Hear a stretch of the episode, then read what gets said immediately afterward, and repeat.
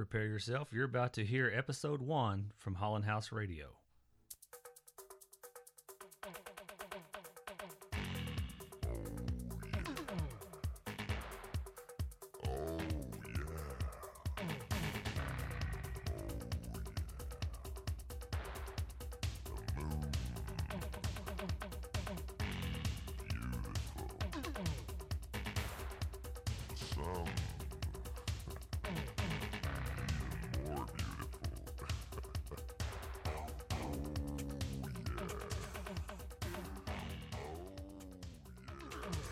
I just have to think that my life would be a whole lot better if I had a voice like that. Uh, maybe it'd be even better for radio. So this is Holland House Radio. As I said, this is going to be podcast one. Uh, this is obviously a work in progress. Uh, so let's start off with the five W's: who, what, when, where, and why. The who is uh, Corey Holland. Um, that's simple enough. That's me, uh, just an average guy who grew up in Oklahoma, still live in Oklahoma.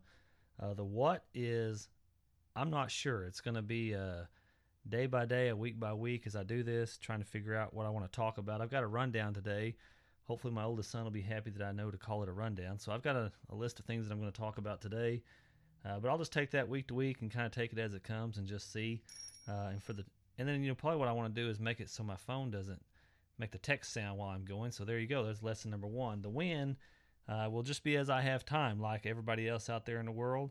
You know, I'm busy. I have a full time job. Probably have more to do than what I can do at this point. But at this stage of my life, I'm 47 years old, uh, high blood pressure, still recovering, uh, needing an outlet. So I'm hoping that this will prove, uh, selfishly for me, uh, to be kind of a stress reliever. So it'll just be as I have time to do it. I'll, I'll push those out there right now. Uh, with Chisholm's help, I'm going to be able to push it out on iTunes. And if you have an Android like I do, which makes this a little bit more difficult because I haven't been messing with iTunes a lot lately. But if you have an Android like I do, you can download the app that I'm using is called Stitcher, and you can go on there and you can search Holland House Radio, and so those will be out there. I'll also attempt to push them out on links as far as on my Twitter and my, my Facebook page, but uh, I'm not going to give that stuff out because I don't know if I can do it yet. So uh, the where, that's simple enough. Uh, right here in Marlow, Oklahoma, I'm down here in my basement. Uh, so every once in a while, you're going to hear road noise. Uh, you're going to hear maybe my dog come running down the stairs. You may hear a text on my phone if I forget to mute it like I just did. Uh, but that's where I'm at, and that's probably uh, where I'll do most of this. Uh, I do have the ability to do some call in, so uh, I'm going to try to do this today. On this first one, I'm going to be calling my brother. If you're not aware, Monday was National Siblings Day. And once I looked up the definition of siblings and saw that I had one, uh, I decided maybe I'd put him on the show. So why not start off, you know, with my first episode, have my brother on the show. So I, at the end, I'm going to call him, and uh, not really sure what we're going to talk about, but I'm sure we'll come up with something. Uh, and the why, I kind of touched on that already. Uh, I'm going to kind of use it as a as a hobby. Uh, most of you who know me, uh, you know, know that I ran for years and years. I'm 47 now. I think I stopped running when I was 41. had pretty much done everything I wanted to do with that. You know, I qualified for the Boston Marathon, ran that, uh, and then it just got to be uh, getting up at 4:30 and doing that. I just didn't have it in me anymore. So I don't know. Maybe that's something I'll go back to later on. But right now, uh, I'm an overweight, out of shape guy that's just going to be sitting down in this basement. Sounds pretty pathetic when you put it that way. Uh, but we'll be coming back in just a minute, and uh, I'll start off with my first topic, which is going to be my airing of grievances.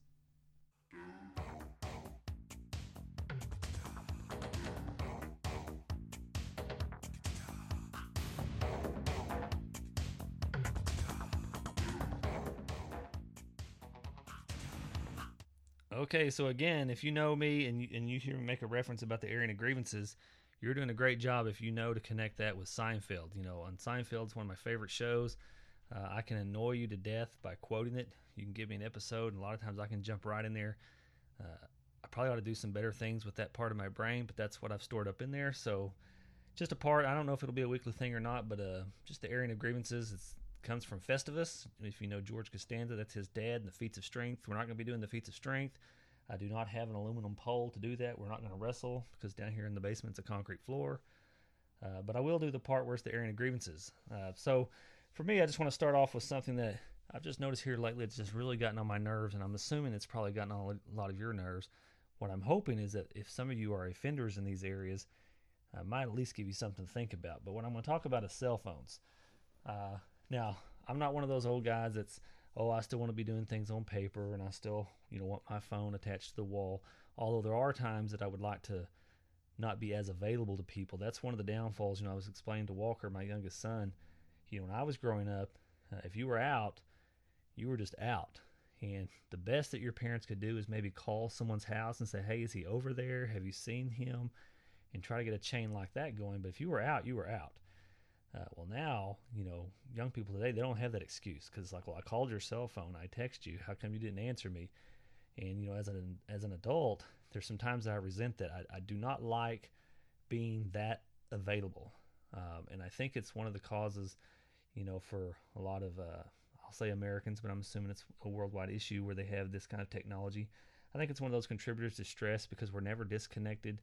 You know, we're never uh, just just there, just relaxing. Uh, and I'm one of the world's worst, so I'm preaching to the choir in that regard. But, not, but what I want to talk about right now is just just the stupidity. And I've had this happen a couple of times, and it just blows my mind. What I would like for us to do, I don't know if I need to get a petition signed, um, or maybe if we can get a, an executive order from the president. But can we at least stop answering our phone in some odd places? For example, can we stop answering our phone when we're at a movie? I mean, the texting bothers me enough because you know at, at, the start the movie industry has done a great job producing these ads about how rude it is you know to have the, the light shining back at your face because everybody sitting behind you can see it and it's all lit up uh, and that annoys me to death uh, and it's really and my wife will tell you a lot of times i'll move or i'll we'll sit way too close to the front because i don't want to experience that. Just like i went and saw the movie the shack and i'd been really looking forward to that and we had to sit we wound up sitting i think it was the front row uh, which is not good for your neck. But at least I didn't have anybody in front of me texting. But but the answering of the phone during the movie just blows my mind. And I had this happen where someone's in a movie and it's like, ring, hello, yeah, no, no, it's okay. Yeah, I'm at the movies. I'm, oh, I'm seeing whatever it is. Yeah, you know what it is. So and so's in it. Yeah, oh yeah, it's pretty funny. It's pretty. Good. And they're having this conversation at the movies. Now this is where I would tell you that if God had made me about six foot eight and about two sixty, there would be lots of assaults that would take place. But because, as I said, I'm, I'm fat, I'm out of shape, uh, always been kind of more of a skinny guy, and I'm, I'm not really violent by nature. I just sit there and stew about it, and it just really makes me mad. Uh, so, if you think that's bad, I've even seen people answer their phone at like graduations. I've been around when people have answered their phone at a wedding and believe it or not, I've been around when people have answered their phone at a funeral. And I'm just like, you have got to be kidding me. I mean, unless you're, I don't know, a surgeon of some kind and you're on call and there's there's some life on the other end that I mean you have to get there. Are we really that important that we're having to answer our phone, you know, at the movie, at graduation, at a wedding, at a funeral? I mean, do we at least not have enough respect for the deceased that we're not going to answer the phone at a funeral. Uh, I don't know. Uh, so as far as my airing of grievances, that's my airing of grievances right now, and I don't know. Think about it. Uh, give me some ideas. What can I do? I, have wanted to look online for a jammer. Maybe I could have my pocket and I could push it and it would block. I think those are illegal. Uh, I don't know, but I can tell you what it does. It makes me pick weird times to go to the movies. Uh, it makes it very difficult when I'm in a situation like at a wedding or at church or at a funeral to not say something. Uh, and I just have a feeling it's one of these days I'm gonna I'm gonna lose it, and I'm probably gonna regret it because you know none of us are at our best when we lose our temper. So I just need your help. So if we can get together, maybe get a committee together, uh, let's get a petition going. Let's get the president to I don't know do an executive order. I mean something. I just need your help. Uh, we'll be back in a minute.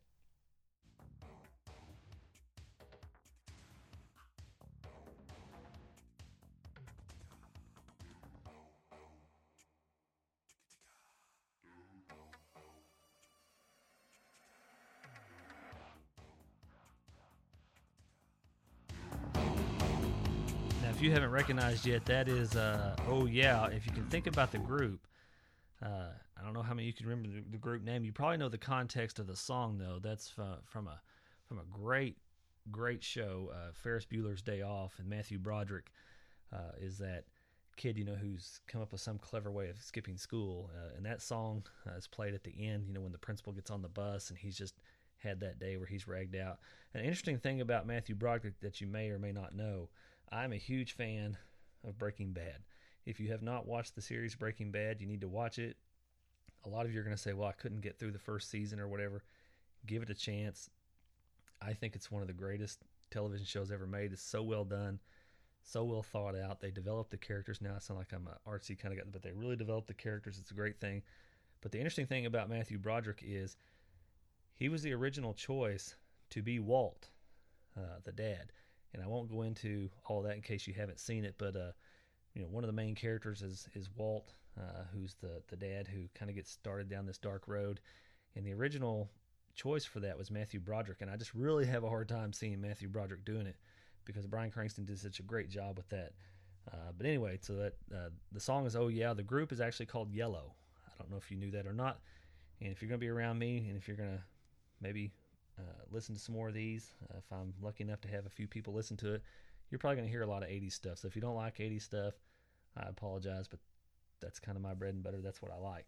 Uh, I just want to do a little segment here, uh, and you know, I don't really know how the show is going to go, up and down positive, negative, we'll see. But uh, you know, I think it would be a mistake to not talk about maybe some things that are happening on the world level. So from a worldview uh, segment, um, I heard a word that I hadn't heard of uh, yesterday. And it's called Moab. Uh, but it's it's the you know it's the largest non-nuclear bomb that we have in our arsenal, and uh, from the limited things that I've been able to read on it right now, I know you know that we dropped one of these yesterday in Afghanistan. Um, uh, trying to hit and target uh, the ISIS tunnels. You know, the ISIS, the terrorist group, in their tunnels. You know, this week we, or I guess last week, we also had shot missiles into Syria uh, in response to what we, you know, we were told that some poison gas things had taken place there. Uh, and you know, when you start hearing these headlines, you start seeing these things. You just come away, you know, with this overwhelming feeling, you know, that the world is a dark and dangerous place. Uh, in many ways, it is. Uh, and the challenge for us uh, in our country is uh, I think most Americans believe uh, that we have a role to play there, uh, whatever that may be. And we can get in the weeds and debate on what we should or shouldn't be doing, but I think most people feel like the United States has at least some role to play on the world stage in dealing with some of these very tough issues. But I will tell you, you know, when I start looking at these things, it's it's never as simple uh, sometimes as as it's portrayed. It's, and when I say that, I mean this. You know, well, this is going on in the Middle East, and, and we need to do something. You know, and and, uh, and it's just that um, there's there's so much more that's going on, and so much more that sometimes doesn't get talked about. Uh, you know, and so for me, you know, my heart uh, aches for those that are dying needlessly, say in in the, in the continent of Africa. Uh, and a lot of times, you know, this one gets overlooked uh, when it becomes to foreign policy, and we've we've done some things. I know President Clinton and some other presidents have done some things uh, in Africa, uh, but the reality is there's a there's a lot of if we're going to call it darkness, there's a lot of uh, things going on in Africa uh, that sometimes just gets overlooked uh, for whatever reason. Uh, you know, simple enough. You know, there's five million people dying every year due to hunger in Africa. I mean, just just hunger. Not talking about the violence or whatever, but five million people dying every year in Africa due to hunger. That's that's amazing. Uh, you know, the headlines oftentimes are going to focus on the Middle East, uh, but there were actually more recorded killings of Christians due to their faith in Nigeria in 2015 than the rest of the world put together. Think about that. More Christians killed in Nigeria than the rest of the world put together. And I think that goes counter to what we we get sometimes. You know, out of the 50 countries um, uh, the six where most Christians were killed directly because of their faith uh, were in sub Saharan Africa, Nigeria, Central Africa Republic, Chad, the Democratic Republic of Congo, Kenya, Cameroon. Um, so, in terms, uh, you know, at least uh, maybe not in what we get to see and to the degree, but in terms of, you know, the number, the persecution of Christians in this region is actually much greater than what's happening in the Middle East. And I just point that out because you know there's just not a lot of reporting on that, or at least uh, the, the areas that I look at and things that I read to try to stay informed. And I don't I don't just do one station. Uh, do the station that you know I think kind of has the same kind of views politically as I do, but I also do the other ones because I think it's a mistake to not do so. You know, I used to tell when I was principal, I'd tell my teachers, you know, your critics will sometimes tell you the things that your friends are too polite to tell you. Um, and I think that's something we have to keep in mind. You know, sometimes if you're always getting it from the same news cycle because you're like-minded, they may gloss over some things that maybe they should be critical about, or they may ignore them altogether. Uh, and I think we always need that balance. But um, I just think that's interesting. You know, it's it is a dark and dangerous world out there. Uh, but what we have to be careful about is letting the instant microwave news cycle we have fool us. You know, if you study history, you know the time that we live in right now is some of the most peaceful times in recorded history. Uh, and that really runs counter to what we think about. But I mean, in reality, uh, that in terms of men, women, and children, you know, not being killed or or whatever, now is some of the most peaceful times in history, even though it doesn't feel that way. Uh, we always have to remember news is about things that happen, not things that don't happen. You know, news is about things that happen, not things that don't happen. So, you know, if I could restate it this way, and, and probably to make it more accurate, real news is how I should say it. You know, real news is about things that happen, not things that don't happen. Uh, you know, I was reading an article by Steven uh, Pinker and Andrew Mack on Slate.com you know, and, and they posed it this way. They said, you know, when's the last time you saw a reporter stand outside of a school and say, you know, it, it's another day here at ABC Elementary, and it was it was a peaceful day and nothing happened. You know, back to you. I mean, that's that's not how news works. Uh, so we have to be very careful about letting the news cycle take away our ability, you know, to reason.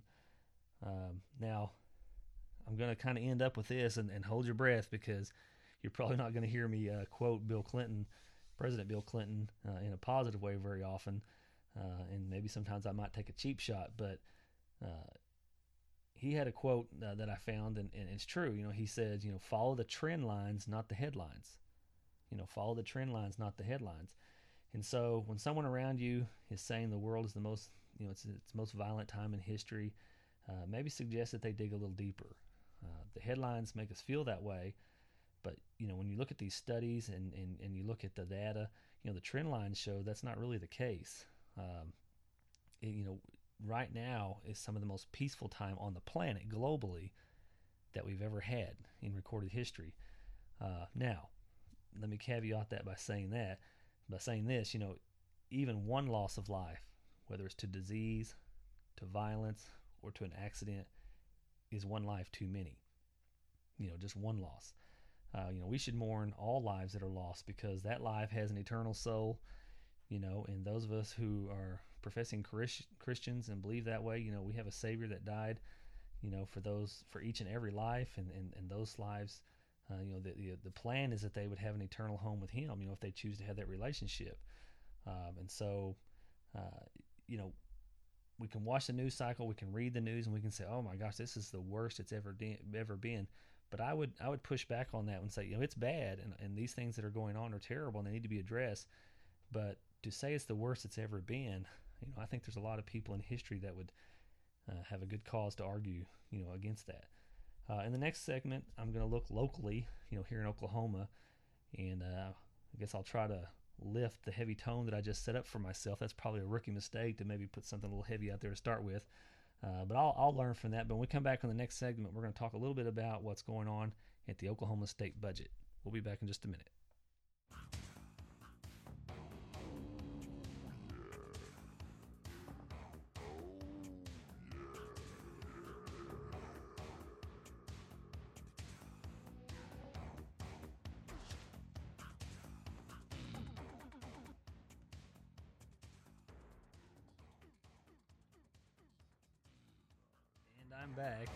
Going to get myself in any trouble, it's probably going to be on a segment like this because it's it's it's very difficult to talk about uh, something that you know maybe other people that you really respect um, and people that you consider friends may listen to, maybe take a little bit of offense to, but um, you know, uh, I'm just going to try to. This is just my perspective, and and what I probably should have led off with on the on the podcast is, I will admit uh, and openly uh, accept the fact that I could be wrong.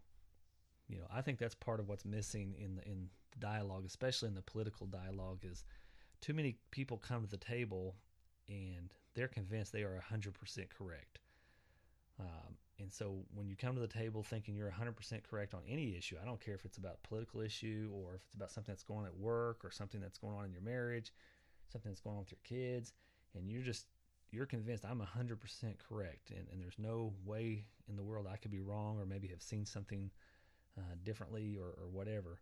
Um, I just think it makes it really hard to further the dialogue. So let me be the first to admit that anything and everything that I say, I, I take with a grain of salt because I understand I don't know everything. I don't know all the circumstances.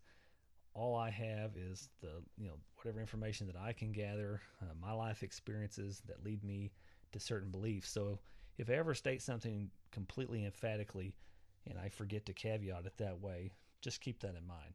You know, I could be wrong. There's probably some other ways to explain some of these things, but I'm just talking about from my perspective. So, with that, I want to talk a little bit about the Oklahoma State budget. I don't know if you're aware, and again, this is the third year, the fourth year in a row, I, uh, where we have an 800, you know, million dollar deficit, close to a billion dollar deficit, and it really starts to uh, you know, who do you listen to about what that deficit is and how does it get there.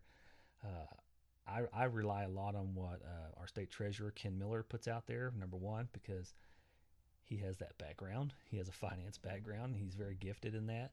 Uh, I also consider him to be someone who uh, is a moderate, um, and I'll admit I know him personally, and and uh, I do text him um, encouragement every now and again, and, and, thanks for the for the job that he does because I, I, know it's a tough job.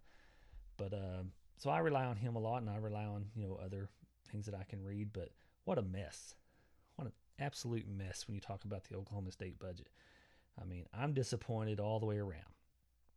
All the way around. I mean, third or fourth year in a row. You know, uh, when it first started happening, what we heard from the governor's office, uh, you know, herself, right sizing government, make gutter, uh, government smarter, more efficient, more effective. I mean, that's what I heard her say on the House floor when I was up there and she was giving her state of the state, you know, address. Uh, I know when the First time we had a big hole, uh, Preston Doerflinger, who you'll probably find if I do very many of these episodes, I'm not a huge fan of his. Uh, but you know, one of the things that he said is this is a wonderful opportunity. You know, we're in this massive hole, and what a wonderful opportunity. Uh, you know, because we can right size government.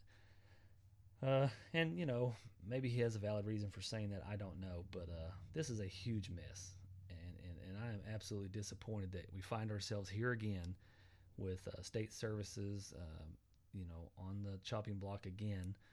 Um, and you've got people who, and you know, the, the one obviously, and I'll go ahead and put this out here because I want to try to be as transparent as I can. Obviously, education is the one that I focus on the most. Uh, but right up there with education is mental health, which may surprise some of you uh, that you know I put such a priority on that. But you know, again, for full disclosure, that's my wife's background, so I get a little bit more insight on that. But whether it's education, uh, or what we're doing with mental health or our prison situation, where our staffing ratios as far as the guards to the prisoners is some of the worst in the nation, whether it's the Department of DHS, where caseloads for our workers are some of the worst in the nation. Uh, I mean, we can just go on and on, you know, on these kind of things. So it's not just it's just not going to be education, which I might tend to talk about a lot more because that's what I'm dealing with. It's it's a lot of these state services, and I don't know. I mean, it seems to me we've got a lot of people up there, uh, and we've got some think tanks, think tank groups like the OCPA or whatever, and and and they have this. I don't know if we want to call it a Dillard's appetite, but they want it done, not even on a Walmart budget. They want it done on like a Dollar General budget, and it's it's just it's sometimes it's just comical uh, to think about you know what these expectations are. Now, every tax dollar that any of these entities get should be uh, taken uh, very seriously and used appropriately because you know government is not a business so any tax dollar it has is a tax dollar it's taken from a citizen in one form or another now the funny thing to me is we'll argue again we'll get into semantics. You know they're, not going to raise taxes because i mean I'm, I'm seeing that and there's still some members up there that i talk to quite a bit and oh we're not going to raise taxes. I'm not going to raise taxes. But they'll sure raise those fees. I mean, Lord help us, they'll raise those fees left and right, and somehow in their mind that's different, and that's just that's hysterical to me that that they make that kind of a kind of a justification in their head, but that's what happens. But you know, but let me start off by saying I'm to blame. I am to blame for this mess. Corey Holland is to blame for the current mess, uh, in, at least to some degree. Um, you know, I used to serve up there. Uh, I try to talk about that less and less because that's in the past, and um, it's not really a big part of who I am anymore. I mean, that was something that I did, uh, but you know, I was up there, and I didn't accomplish nearly enough, you know, to help with this dumpster fire that we find ourselves in right now. In fact, I probably contributed to it. Uh, you know, not by necessarily voting to cut this or increase that, uh, but I did it in the way that probably bothers me even more. You know, I did it because I wasn't vocal enough. I didn't speak out enough. You know, and if you really know me, you know that that might be a little bit of a shocker because I'm not one who um, typically will hold back my opinion on things. Uh, but you know, when I was up there, in a lot of ways, I wasn't the same person that I am, whether it was when I was a teacher or a coach, uh, or whether it's what I'm doing now at Cache, uh, public schools. Um, that place is like another planet. When I say that place, I'm talking about the capital in Oklahoma City. I mean, it, you know, and it when you get up there, I mean, it's at least for me, this small town boy. I come from a town of five thousand. Uh, it, it's just a different kind of a place. I really didn't know how to take it. I mean, you're dealing with, you know, I call it alien behavior, and so if if you're just a regular person, a regular folk, you know, it kind of throws you for a loop, or at least it did me. And this is what I mean. You know, like I said, I come from Southwest Oklahoma. Uh, my parents are very traditional. Uh, I would say very old school. You know, and if you're from the 80s or whatever, you probably know what that means, but very old school. Uh, so let me maybe put some parameters on what I mean by that. So old school thinking is, you know, you use something, you borrow something, put it back.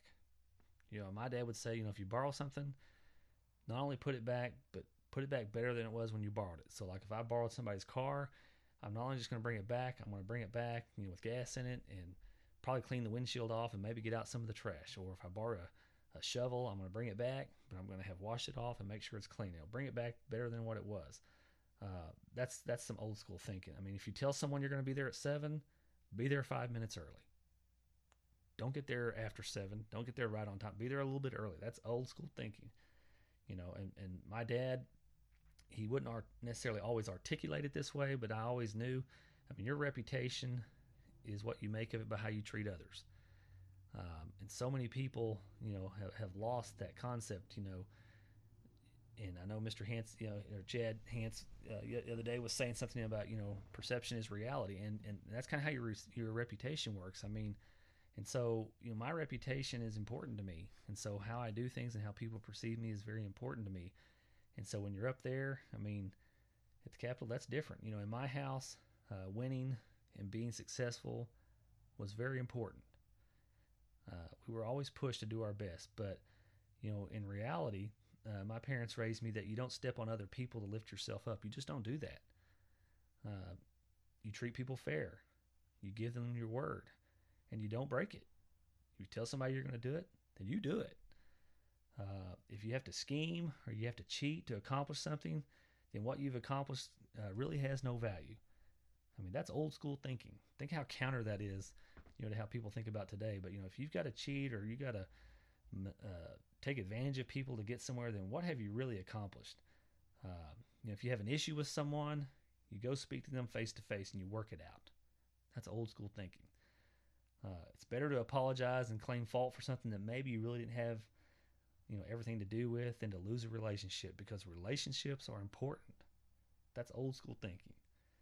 Uh, so I hope you see where the problem is. You know, old school thinking and those kinds of qualities, uh, for the most part, are actually used against you at the Capitol. Uh, many folks up there will say, they'll do, they'll align themselves with whomever or whatever they have to to get support for this or that, or even for themselves. Um, very counter to old school thinking. Uh, too many of them use their position you know, th- with thoughts about what's the next step, you know, what they're going to do next. And they don't f- focus, uh, they don't focus on the current step, you know.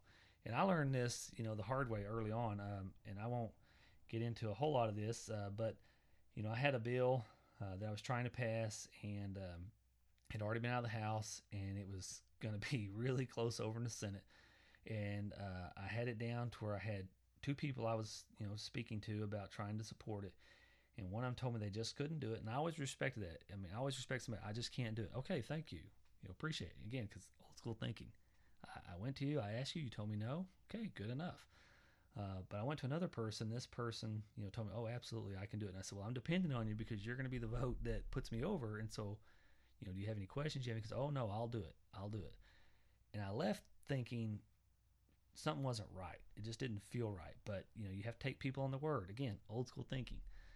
Um, and so I go over to the Senate, and it just happened to be that day I had a group from Marlow up there, and so I said, "Hey, let's go over here. They're they're going to do this bill. We can sit in the gallery, and we can watch. You know, it's one of the bills that I'm doing, and uh, it's going to pass by one. You know, so it's going to be really it's going to be really interesting. Um, and the guy's not in the room, who's supposed to be voting yes, and so I'm texting him, and I'm calling, and, and I can't find him. I go, I run, I leave the gallery, run to his office. He's not there. They said he stepped out finally get a hold of him. He says, "Oh, he had to go do this thing," and I won't get into it, but he had to go do this thing. Uh, I'm like, "Well, you're gonna miss this vote." Oh no, I'm, I'm, you know, I'm sorry, I'm trying to come back or whatever. He misses the thing anyway; it doesn't pass. So obviously, uh, I'm not happy, and I do a little checking, kind of find out he had never left the building. He was back, basically just in his office. Um, hiding there until the vote was over, and he came back about 15 minutes later. And he's back on the floor and started voting again, and uh, and that was a good lesson for me right then because it was like just because someone tells you they're going to do something up there doesn't mean they're going to do it, because for some of those folks, it's all it's about so many other things than about what I thought it would be. You know, this person gave me their word; they're going to do it, and he didn't do it. That was a huge lesson for me. And I know some of this is going to sound harsh, uh, and I don't mean to to, to describe all members this way. So I want to be careful about painting with too broad of a brush. I think that's a trap that we all fall into. But you know, I'll I'll, I'll try to explain it this way. Uh, what I'm trying to say when I, when I talk about uh, the current Oklahoma budget and it just being a mess, this is kind of how I would maybe set that up. You know, before 2004, uh, and I'm a Republican uh, at this point, but I reserve the right to change my mind they they stray off or whatever. But uh, back in 2004, you know, Republicans complained about the good old boy system. You, I know you've heard that term. If you're very old at all, you've heard that term. You know, oh, the good old boy system of the Democrats, and how the good old boy system of the Democrats in Oklahoma politics, and you know, like Gene Stipe, he was the epitome of everything Republicans detested about politics. And by gosh, if we ever get control up there, you know, we're going to change that because after all, you know, uh, we're the good guys. We're conservatives um, and I chuckle about that, at least to myself, a little bit because, you know, uh, the problems with labels is the definition that people want to attach to those. Uh, everybody kind of has their own definition of that, of what's a conservative, what's not a conservative. But, but that's a whole another conversation for another podcast. Uh, but anyway, so, you know, we roll along, and as most Okies know, the Republicans now have not only control of the House of Representatives, Republicans have control of the Senate, and both by very large majorities. Uh, in fact, you know, the entire Democratic caucus in Oklahoma City, they could probably meet in a decent sized closet. There's just not that many Democrats uh, at 23rd and Lincoln anymore. Uh, you know, the Republicans even control all the state offices. So the Republicans, in a very real, real way, are the new Democrats. They control the entire state government process, just like was the case for the hundred years prior to them, you know, to Republicans getting control, they control the whole mess. Um, and so it's not because that the control has flipped that I say that. Uh, look at what many of the Republicans are doing, not what they're saying. And that's always important. I don't care if it's politics or anybody else. You know, you can listen to what people are saying, but kind of watch what they're doing uh, and see if what they're doing, you know, matches. Uh, but here's what's happening now. Here's what at least what I see. You know, someone turns out. Next thing I know, I read in the paper they're getting a high-paying political appointment. It's. I mean, I could sit here and list names because I get kind of infuriated by it. But you know, what happened to the idea of I went and served and then I went back into the field that I had before I got there? I mean, what's wrong with that? You know, in my mind, that's the way the system is designed. Uh, it's it's not designed that people get involved in this process and they just turn it into a lifetime career. Um, I think it works best when people go serve and then they go back to what they were doing. But if you look at what's happening now, a lot of people, you know, they're terming out, and next thing I know, here they are again. They're back in the system one way or another, and they've got some high, you know, high paying job. And oddly enough, there are even some who aren't elected officials, but they're connected, and um, and they're getting rewarded.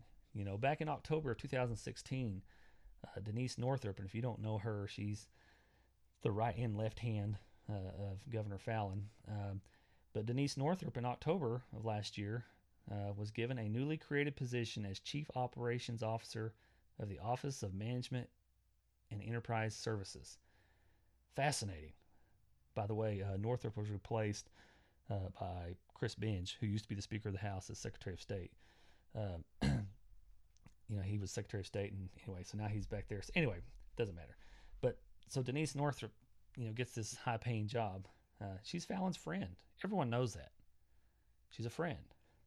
Um, and if you'll keep in mind, she was also rumored, and I'll say rumored, but people that I've talked to, I would say it's more than rumor. I think it's fact, but you know, I'll say rumored to be one of those considered for that high-paying position they were creating with the TSET board. Remember that? And then when the salary got out there, I mean, people blew a gasket, and then that thing all fell apart, and it didn't happen. Her name was there too. So, not only was she the best candidate, uh, I guess for the Office of Management Enterprise System, she was probably the best candidate for TSET. I, I mean, that's interesting. Uh, anyway, uh, probably the thing that upsets me the most is just how that's a perfect example of what the Republicans, you know, are now doing, and that's why I say the Republicans are the new Democrats. You know, I had friends who are who are around uh, Miss Northrup more than I was, uh, but even when I was around her, I always got this air that she saw herself as co-governor. That may not be fair, but that's that was my impression. Uh, she was very opinionated. She was outspoken. You know, if you ever read any of her emails that were released during the open records request, you know, I think it's probably fair to say she was a little bit crass. Uh, and because of some of the things that were talked about in those emails, which she knows are public record, I'd say she's a little sloppy. Uh, that's just my opinion, but I, I mean, I may be way off. But I felt like, and I still feel like my first impression of her is is reliable.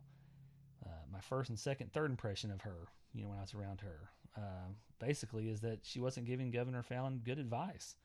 Uh, she wasn't helping Governor Fallin be a good leader.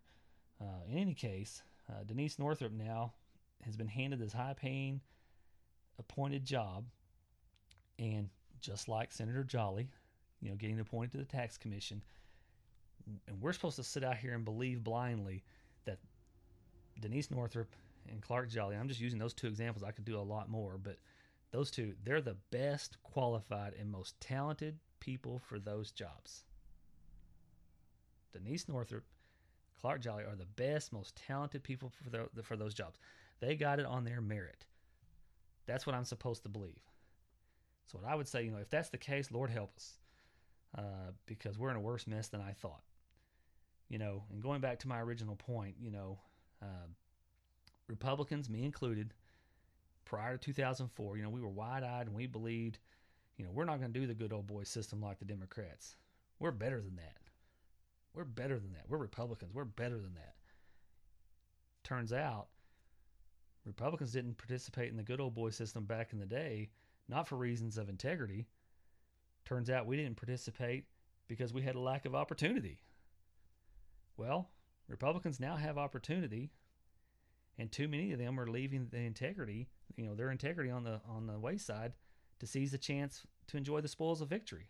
The exact opposite of what we pledged that we wouldn't do. Is that harsh? Sure, it is. Uh, but we're all to blame. Legislators only have the power we give them. And we, and I'm talking we, and I'm going to paint with a broad brush here, we voters, we love, love, love being told what we want to hear. We love it. If only we cared enough to see what they did actually matched what they said.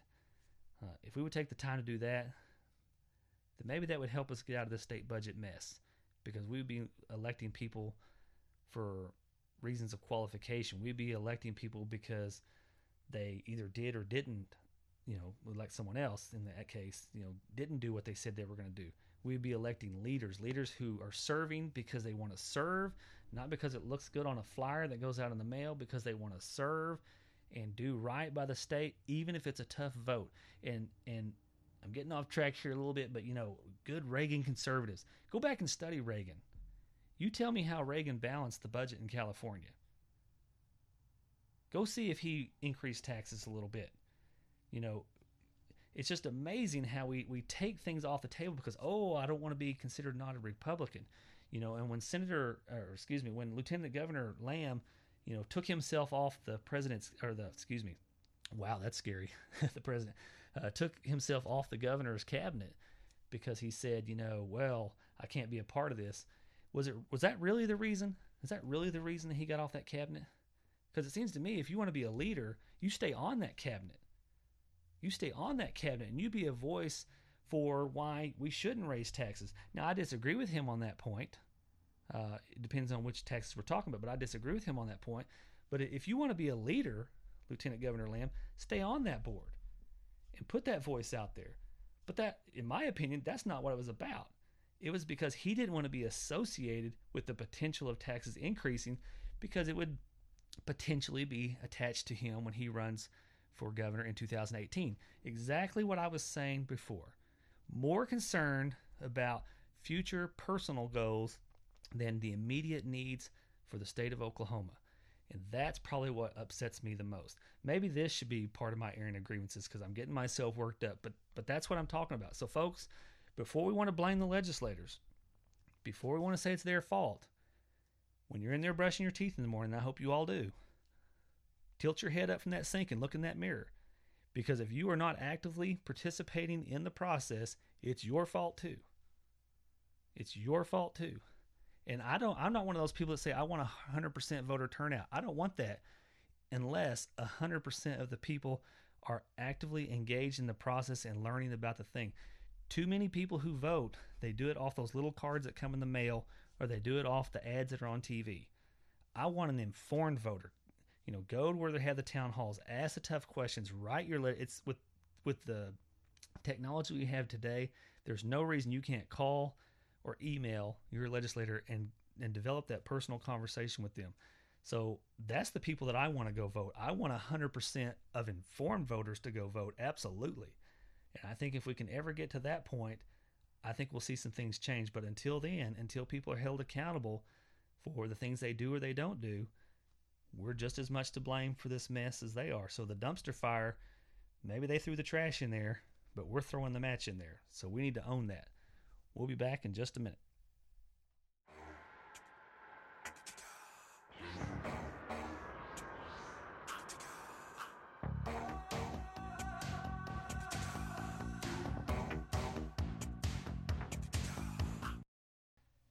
And we're back, and as promised, we are celebrating National Sibling Day, which was Monday, April 10th, so I guess I'm a little behind.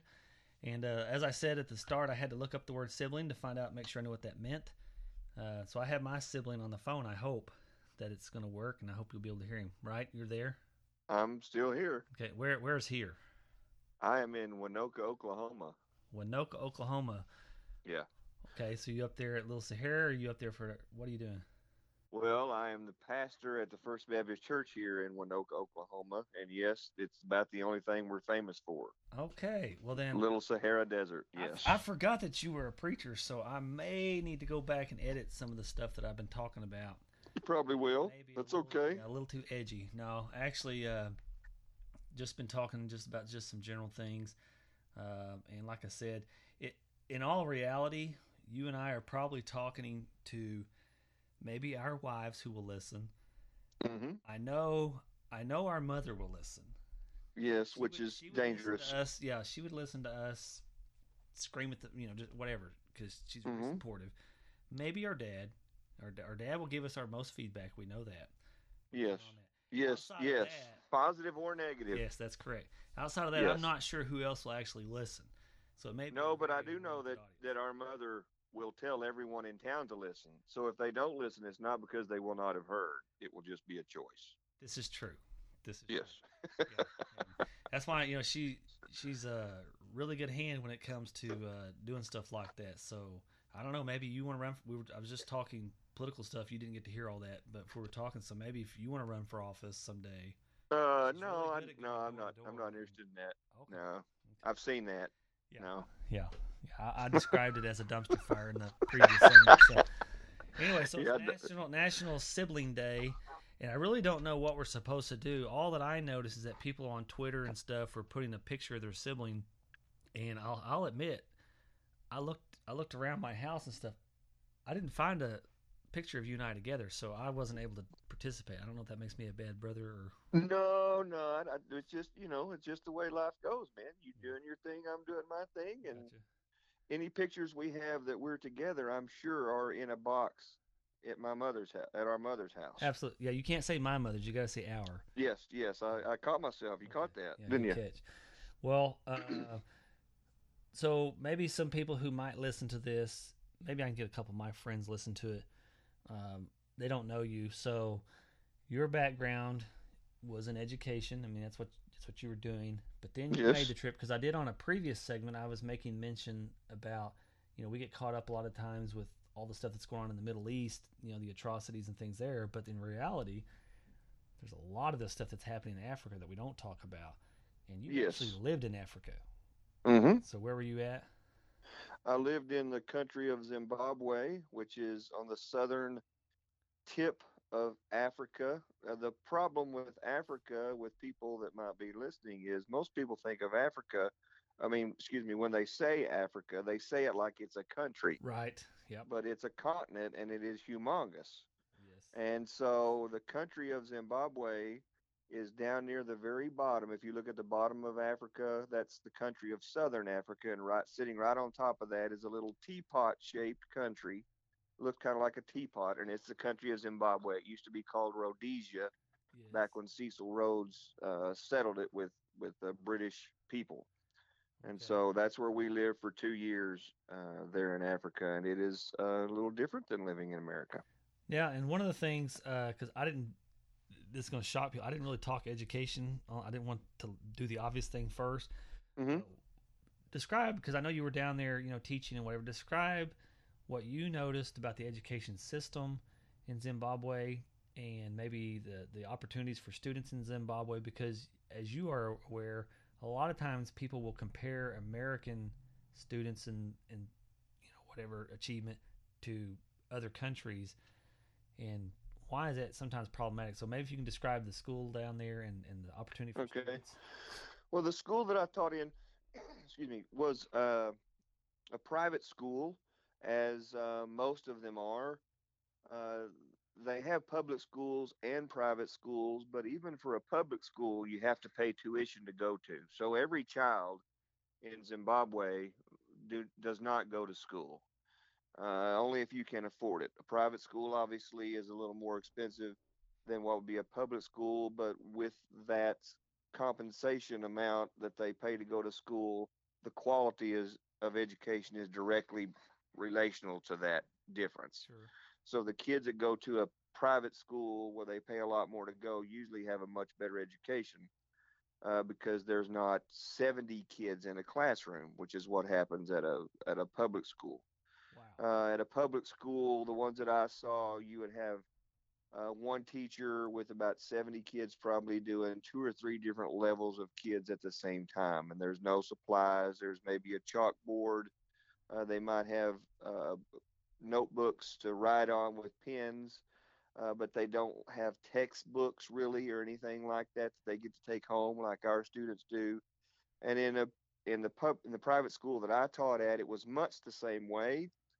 Uh, they had lab equipment and things that we have here, not nearly as sophisticated. Uh, most of it is used, and uh, coincidentally, most of it is used and donated from people in the United States of America. Sure uh, to go over there for them. But the school room, you know, it's just a regular classroom, no air conditioning, nothing like that. And uh, when a kid comes to go to school, it's they're pretty much not uh, well. What's the word? I'm, the word I'm looking for. There, there's a whole lot more discipline. Let me put it like that.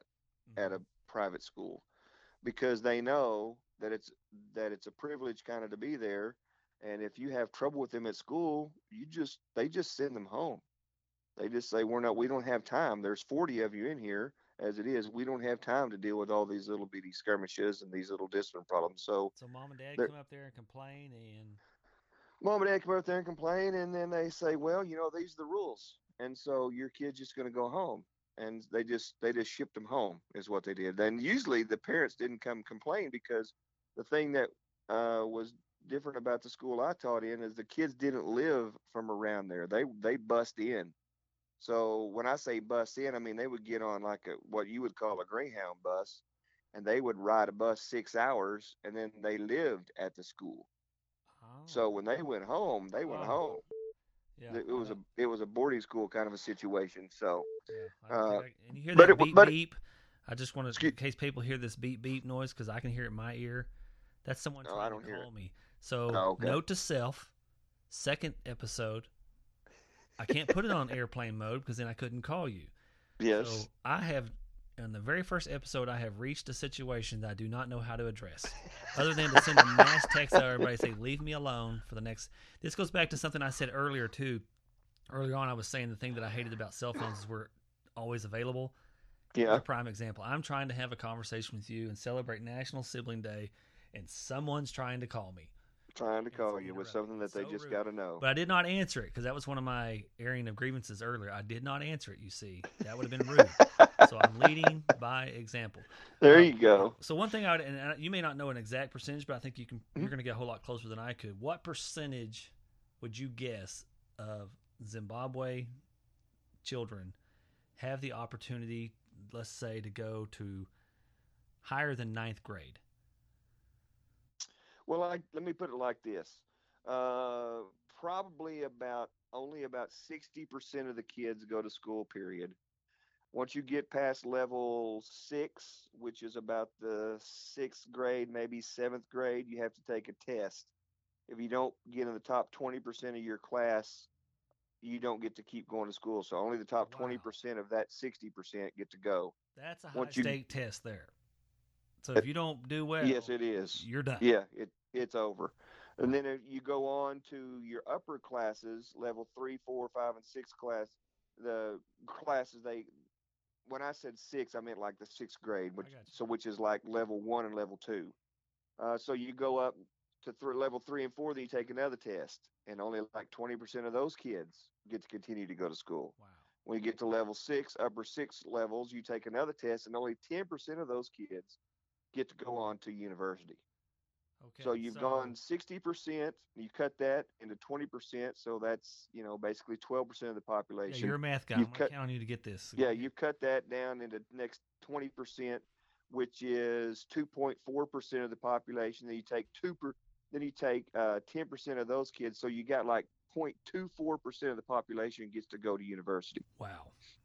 Everybody doesn't get to go to university Right. Because and- they and- and, just don't have the ability to get that done. That you know that's something that's monetarily they can't do it. that's something that's lost by a lot of and i don't and, and and i hope people understand i'm not trying to use it as an excuse to say well you know when they say american students aren't performing well but i, I, I want to just try to pr- provide some perspective. Number one thank goodness if you live in the united states you live in a country that at least is saying that every student has the right to an education you know up through the 12th grade hmm you know, and we live in a country that provides, you know, a vocational training system or a higher ed system that at least is trying to open the door to people who want to go to do so. Now, I could spend a whole podcast on the um, on how I think the, student loan program is a massive scheme and ripoff, but that's for a whole nother day.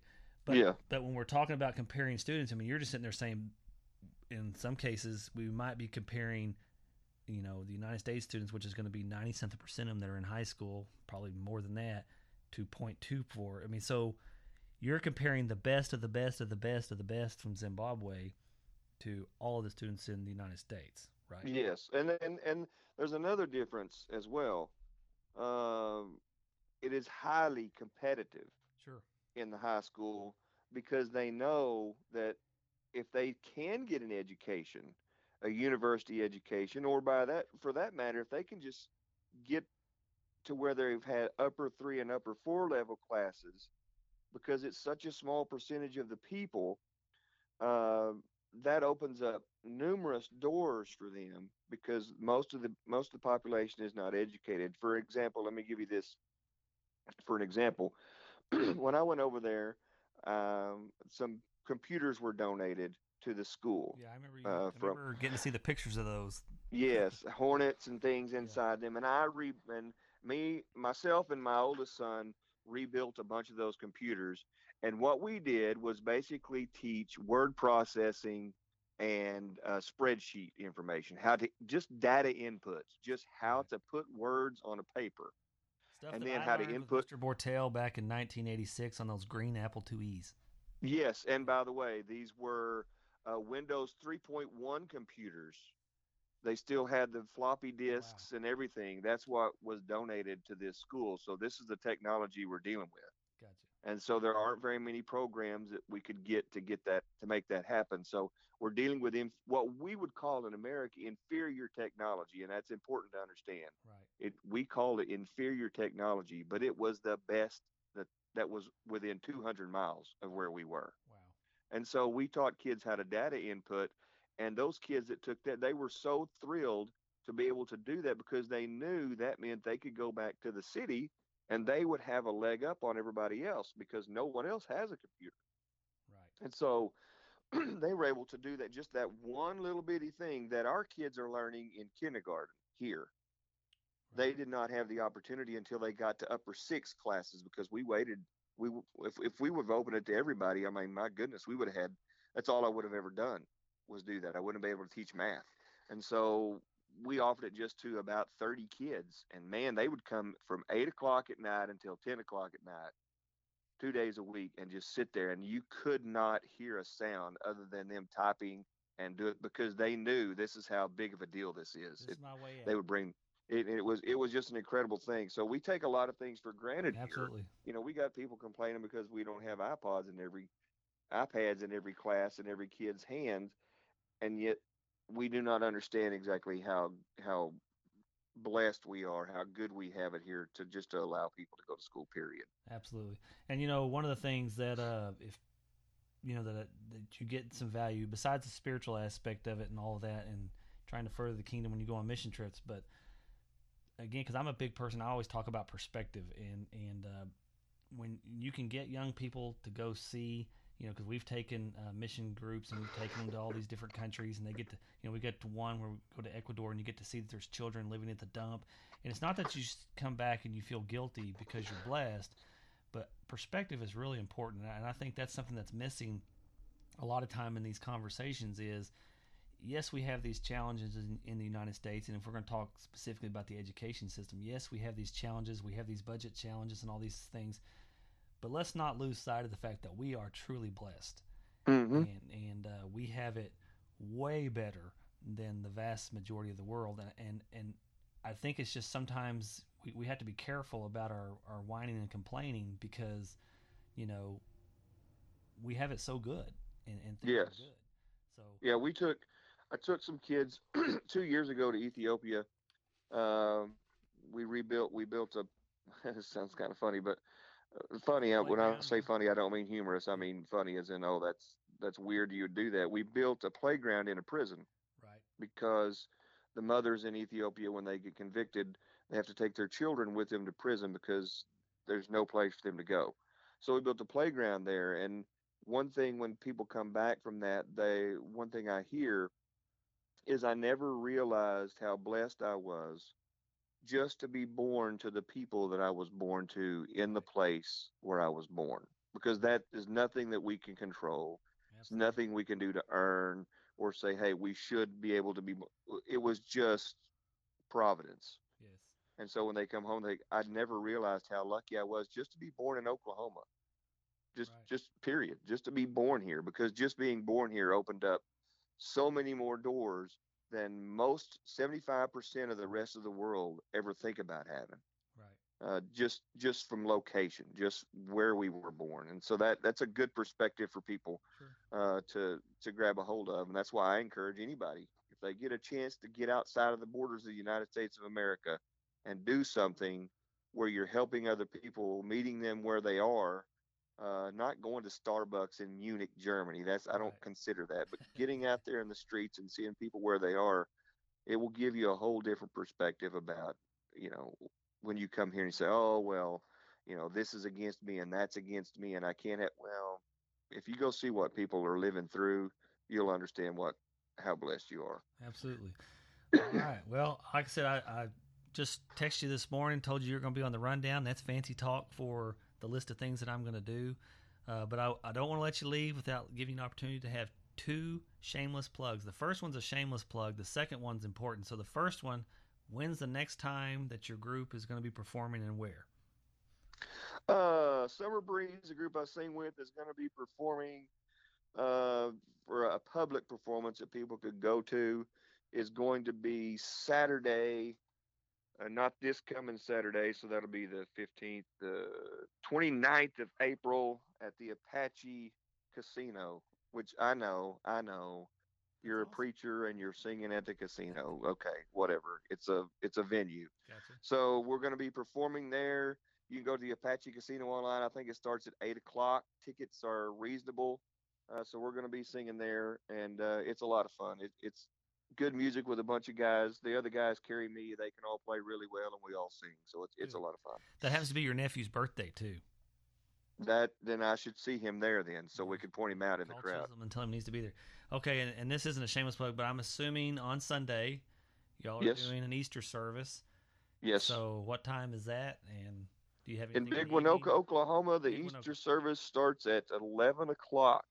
And if someone comes to our Easter service, they don't have to worry about being ridiculed for being here on Easter. We're going to have a normal Sunday. We're not going to have anybody walk down the aisle with a cross hanging off their back. We're just going to have a good celebration Sunday because if we can't get excited about Easter and Jesus coming up out of the grave, then we just can't get excited about anything. I think that's exactly right. Well, I appreciate you uh, letting me put you on this podcast. We'll see how it is, and if you get a lot of negative feedback, just blame me. Uh, uh, that's what I usually do, so know, that'll I'm work. used to it. All right. Happy Na- National Siblings Day. Yeah, same to you, man. Love you. All right. Love you too. See ya. All right. Thank you for listening to Holland House Radio. This is Corey Holland's first episode. You can follow us on iTunes, on the podcast app on your iPhone, or if you have an Android, you can follow us on Stitcher just by subscribing and creating an account. Search Holland House Radio, all separate words, to follow us. And hopefully we'll see you soon. Next week, next month, we don't know, but soon. And this has been Holland House Radio.